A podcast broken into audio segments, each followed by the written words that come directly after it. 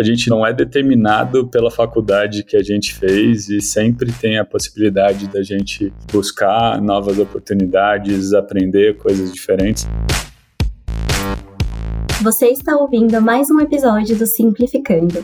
Meu nome é Julia Russo e hoje nós vamos falar sobre Power Skills e carreira com a Daniela Domingues, diretora de Pessoas e Cultura na Sensedia, e com o Felipe Tagliapietra, Head de Consultoria. Sejam muito bem-vindos. Primeiro eu queria agradecer pela oportunidade de estar voltando aqui no Simplificando com vocês.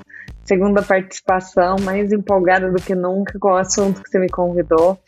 Eu sou a Daniela, hoje eu sou diretora de Pessoas e Cultura na Sensedia e gosto de me apresentar também como também esposa do Eduardo, a mãe do Dudu, a filha do seu Joel, da dona Marieta, que eu acho que isso compõe a essência do nosso ser, é o que a gente é de verdade.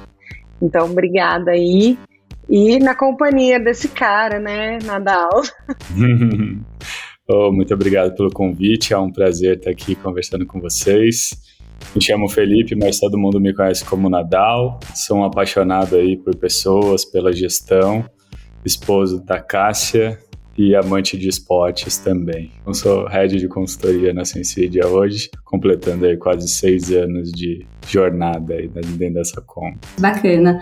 Bom, como eu falei no começo, a gente vai falar um pouquinho sobre Power Skills, sobre as habilidades do profissional do futuro e sobre carreira. Então, antes da gente falar sobre Power Skills, eu queria que vocês me ajudassem a retomar um pouco os conceitos de Hard e Soft Skills aqui. Esse é um assunto que está bem em alta aí no mercado, né, Dani? Hoje em dia a gente está falando de... Há muito tempo a gente falava de Soft Skills, Hard Skills, e agora a gente está com esse novo momento aí dos Power Skills, né, super valorizados, inclusive... trazendo um pouquinho aí, né? Hoje em dia eu vejo muitas das vagas falando, né? Lógico, de questões ali dos hard skills, né? Conhecimentos técnicos que a gente precisa ter dentro de TI, mas eu acho que nunca antes na história a gente teve uma valorização aí, uma importância tão grande desses power skills aí no nosso ambiente e na nossa contratação, né? Com certeza, Nadal. E é legal a gente retomar um pouco, né? Por que a gente está falando de Power Skills? A gente sabe muito a história dos Hard Skills, que estamos falando de competências técnicas, e dos Soft Skills que vieram para contrapor esses Hard Skills, que sempre foi aquilo que a gente espera de comportamento das pessoas. Então, é o como elas executariam essas hard skills. E reflexões sempre vêm sendo feitas a respeito desses conceitos, mas eu acho que esse período de transformação recente que a gente tem vivido, a pandemia, ela desencadeou uma forma muito acelerada da necessidade da gente falar de competências de uma outra forma, tem a digitalização, todo esse movimento que aconteceu agora e os movimentos que vão acontecendo, a gente fala de futuro, mas esse futuro ele não está tão distante assim. Eu ouso perguntar, será que o presente passa tão rápido assim? Será que o futuro já chegou? E a gente fala... É muito de mindset de crescimento, de era do talento. E aí quando você pensa, até na terminologia hard, soft, e você vai olhar para aquilo que você quer daquele profissional do futuro, aquilo que você busca, que as empresas estão buscando, ou que as pessoas estão buscando para elas, a gente se depara com competências. Eu vou dar alguns exemplos aqui, né? Que elas meio que se sobrepõem esse hard e esse soft. Por exemplo, resolução de problemas, tomada de decisão. Eu acho que são competências tão poderosas e que sobrepõem tanto o comportamento quanto a aplicação técnica do conhecimento que a gente não tem como não entrar nessa discussão. E eu acho super interessante que quem traz essa nomenclatura de Power Skills é o Simon Sinek. A gente que é de pessoas, a gente gosta muito de estar atualizado com autores que estão falando sobre isso. Então, a Power Skill, mais do que uma substituição da Soft Skill, de trazer o comportamento para ser observado, para ser avaliado, ela meio que engloba as duas, né, Nadal? A gente estava falando disso outro dia. Não tem como você separar, dissociar hard de soft, mas fora que soft ficou um termo muito fofinho para o poder dessas competências e o quanto elas estão entrando no hard, né? Né, e com a velocidade que as mudanças vêm acontecendo aí, né? Outro dia a gente estava falando do novo normal, que já é algo que a gente vem vivenciando aí, né? E essas competências, elas são cada vez mais fundamentais para a gente conseguir se ajustar a esse novo mundo aí complexo, dinâmico, volátil.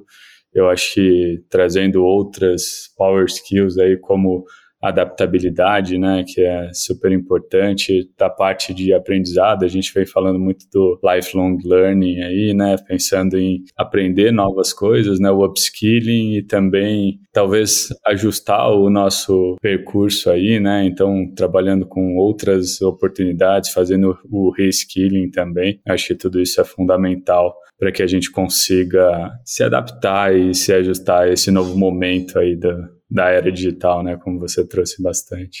Perfeito, gente. Vocês citaram algumas das power skills, como resolução de problemas, adaptabilidade, lifelong learning. E na opinião de vocês, quais são as principais power skills e por que essas habilidades são tão importantes para o profissional do futuro? Legal, Júlia. Aí eu gosto de citar outro autor, colega brasileiro, que é o Rafael Souto. Ele vem provocando muitas conversas no meio sobre carreira, vem falando de mobilidade, de diálogo, de movimentação, protagonismo, carreira em nuvem. E aí eu gosto porque ele destaca duas power skills e talvez nem estejam representadas nessas listas, os reports do LinkedIn ainda, mas é muito importante quando a gente fala de futuro do trabalho e de profissional do futuro. A primeira delas é Future Literacy, que é alfabetização para o futuro. O que é isso, né? O que é essa palavra difícil? É olhar para o futuro e identificar oportunidades. A gente sabe que, assim como empresas, eu brinco, eu uso o termo efeito Kodak, sabe? Assim como empresas como a Kodak, como a Blockbuster ficaram obsoletas, as nossas carreiras elas ficam obsoletas também. Eu até quando eu falo sobre carreira, eu cito, alguém aqui já viu um digitador? Eu já vi um digitador. E hoje não existe mais, né? É uma profissão, é um ofício que não existe mais.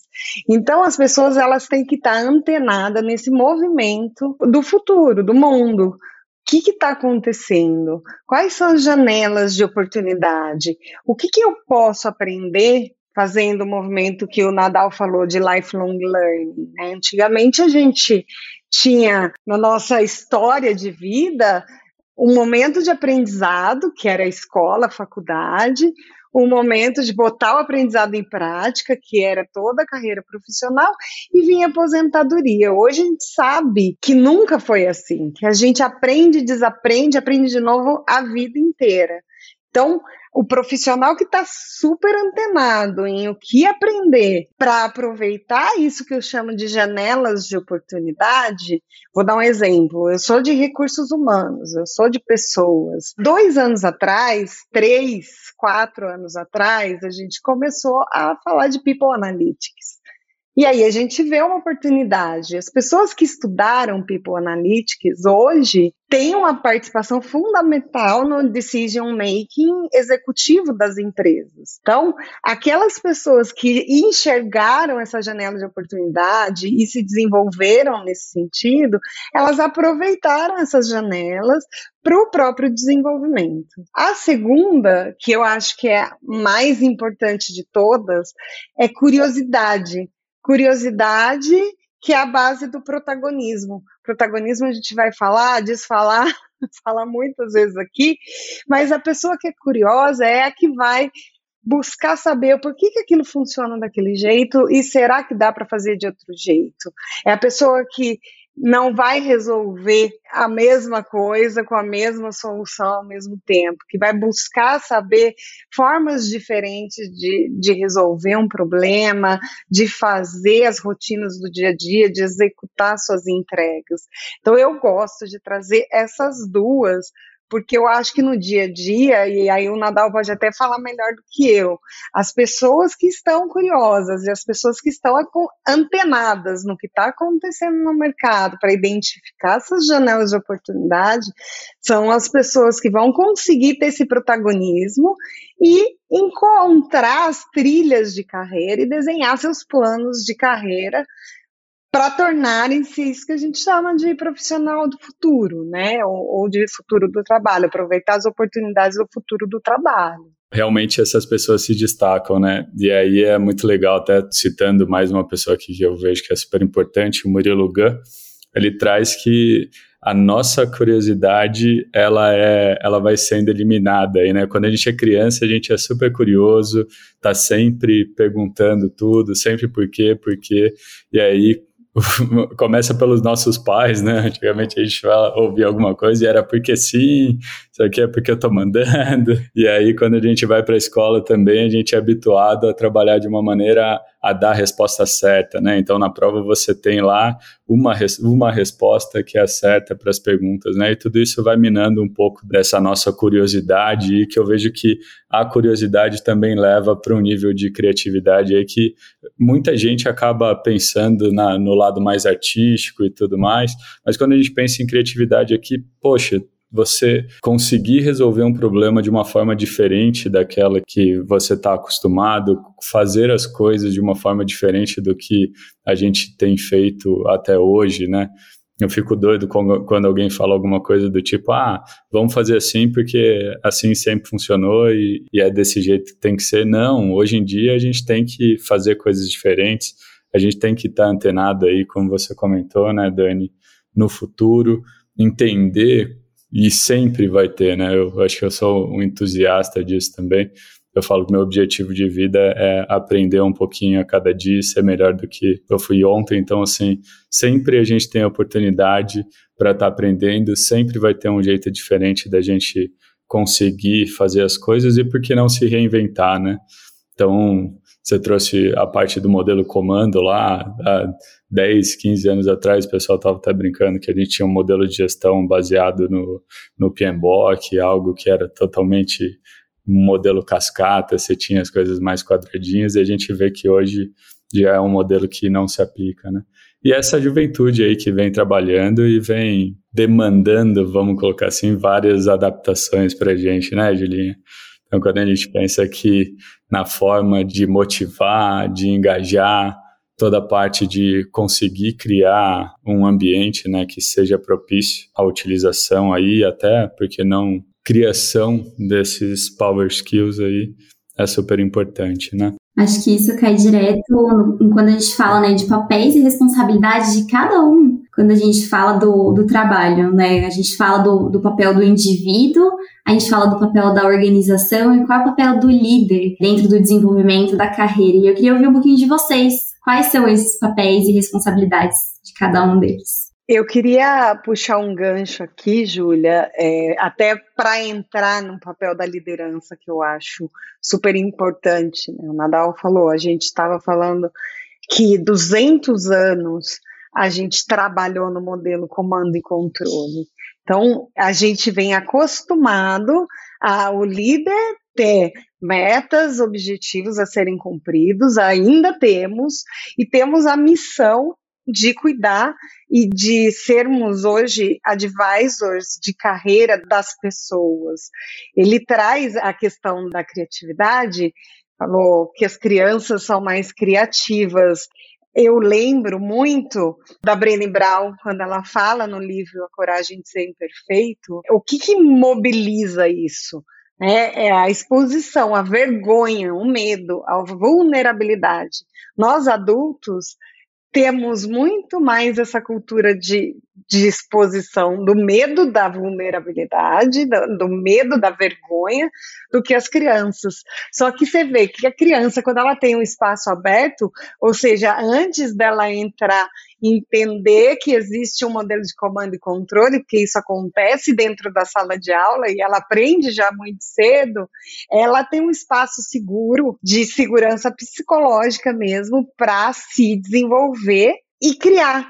E é isso que a gente está falando aqui quando a gente fala do papel do líder. A gente está falando de um lado, um líder que também vem dessa cultura, que está assumindo responsabilidades por esse time também de resultados, também de metas, e que ainda tem que trabalhar com a carreira dessas pessoas, colocar num PMBOK e fazer uma checklist, igual o Nadal falou, é muito mais prático do que você ter diálogo, do que você proporcionar uma livre movimentação, você abrir mão do teu talento porque ele quer experimentar outras coisas. Então, o nosso papel enquanto líder hoje é muito diálogo. A gente até tem ferramentas para isso, ferramentas de one-on-one, ferramentas de ciclos contínuos de feedback, mas o papel do líder aqui é mais de advisor mesmo, ouvir, dialogar, entender e olhar, fazer o aprendizado acontecer, fazer com que a pessoa entre nessa cultura de lifelong learning, mostrar oportunidades e estimular essa curiosidade. Não é fácil para a gente, enquanto líder, assumir esse papel.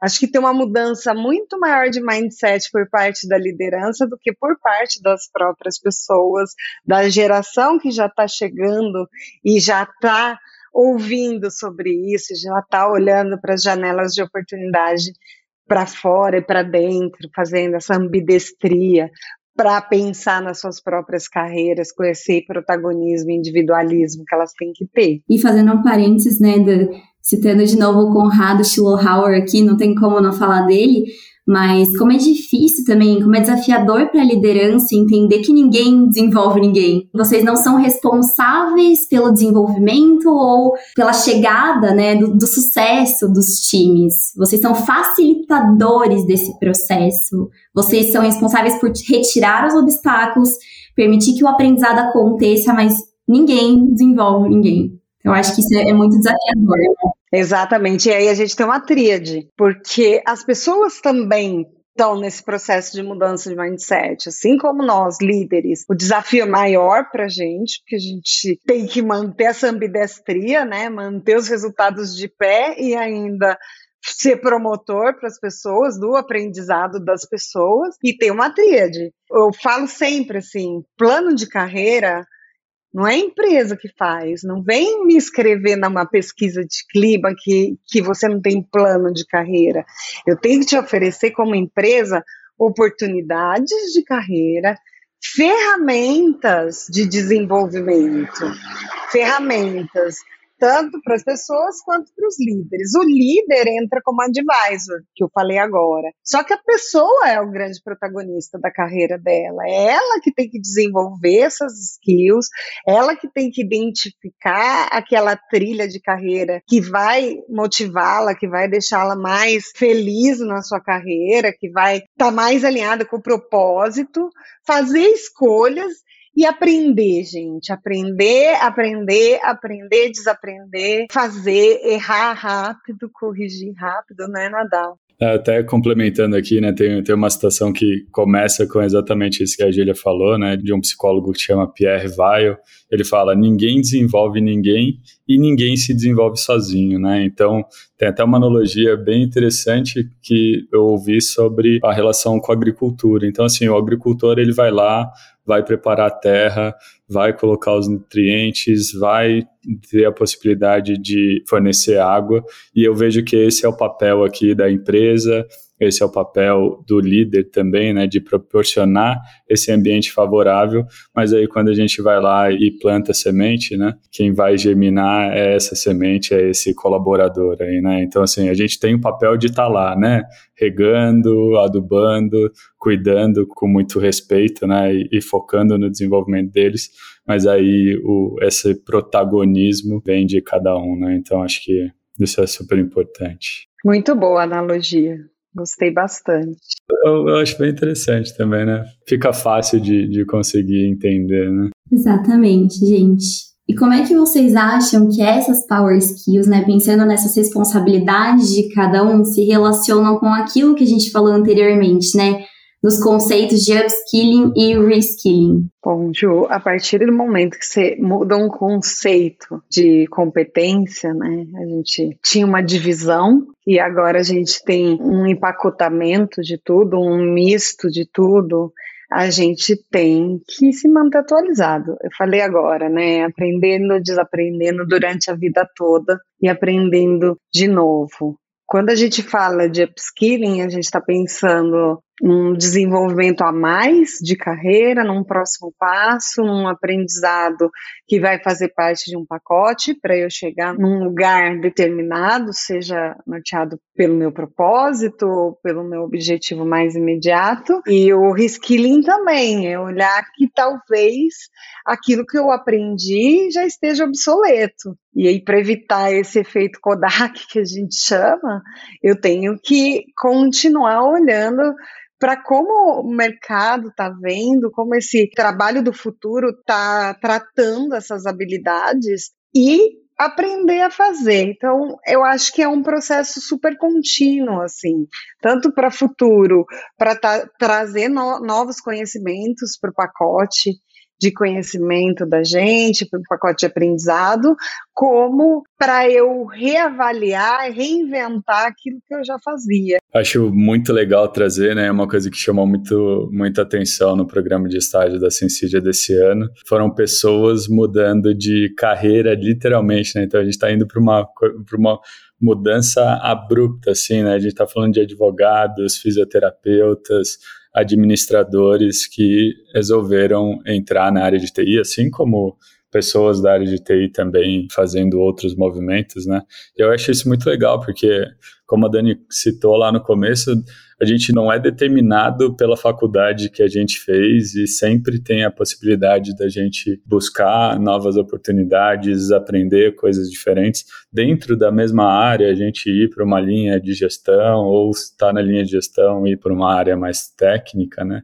Isso é o que chama mais minha atenção nesse novo mundo, assim, né? As possibilidades são infinitas e cabe a nós aí fazer isso acontecer, né? Pessoas às vezes com 50, 60 anos fazendo uma nova faculdade, estudando, buscando ir além daquilo que elas já foram, né? E faz parte dessa cultura de lifelong learning, né? A gente está o tempo inteiro, a vida inteira, então assim, nunca é tarde demais para a gente poder aprender e se atualizar, né? Nunca é tarde demais e falando de aprendizado, fazendo link com as power skills, é isso, né, Ju? É legal a gente ver no discorrer da conversa o quanto essas competências poderosas, elas dão esse empoderamento para que as pessoas busquem o aprendizado, elas estão presentes no dia a dia. O que o Nadal falou, as pessoas elas estão se movimentando mais, elas estão nesse livre movimento, buscando propósito, buscando outros níveis de avanço, de aprendizagem, e a performance ela vem através do aprendizado.